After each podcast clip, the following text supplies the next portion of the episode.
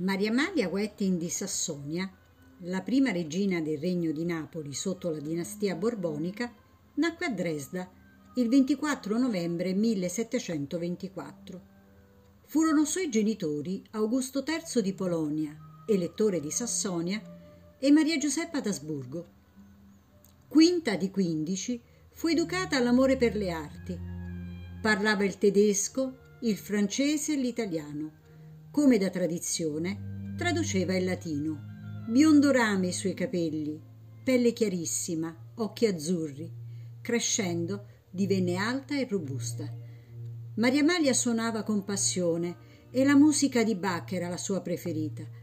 Tredicenne, sposò Carlo di Borbone.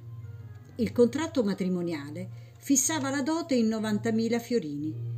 Il matrimonio reale si celebrò, per procura, il 9 maggio 1738. Poi il lungo viaggio fino a Napoli. Quando la giovanissima regina arrivò nel nuovo regno, non aveva ancora avuto la sua prima mestruazione.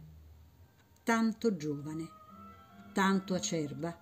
Inesperti entrambi, si avviarono alla vita di coppia facendo leva sulle molte condivisioni, tra queste la caccia intenzionati a trasformare Napoli in una grande capitale europea, diedero il via alla costruzione di nuove regge, a Portici e a Capodimonte. La prima fu per anni la residenza preferita dei sovrani, mentre la seconda, immersa in un bosco lussureggiante, fu pensata inizialmente come casino di caccia. Nel 1743 Maria Amalia volle che qui, si fondasse una fabbrica con marchio reale in grado di produrre porcellane belle quanto e più di quelle della sua terra. Con grande fervore seguì gli studi che accompagnarono le prime scoperte di Ercolano. Donna colta e molto presente nelle decisioni del regno, ebbe grande peso nella costruzione della reggia di Caserta e di quella che doveva essere la città che mai fu. Mi ha detto la regina, scriveva Luigi Vanvitelli, che vuole io faccia un disegno per la città di Caserta e le strade, perché chi avrà da fabbricare vi fabbrichi con buona direzione, né più alto né più basso, ma tutto con ordine. Inseparabile compagna del re nelle battute di caccia e nelle cerimonie religiose, Maria Amalia era un'incallita fumatrice di sigari giocava appassionatamente al lotto, cavalcava l'amazzone. Ebbero tredici figli. Molti morirono in tenera età.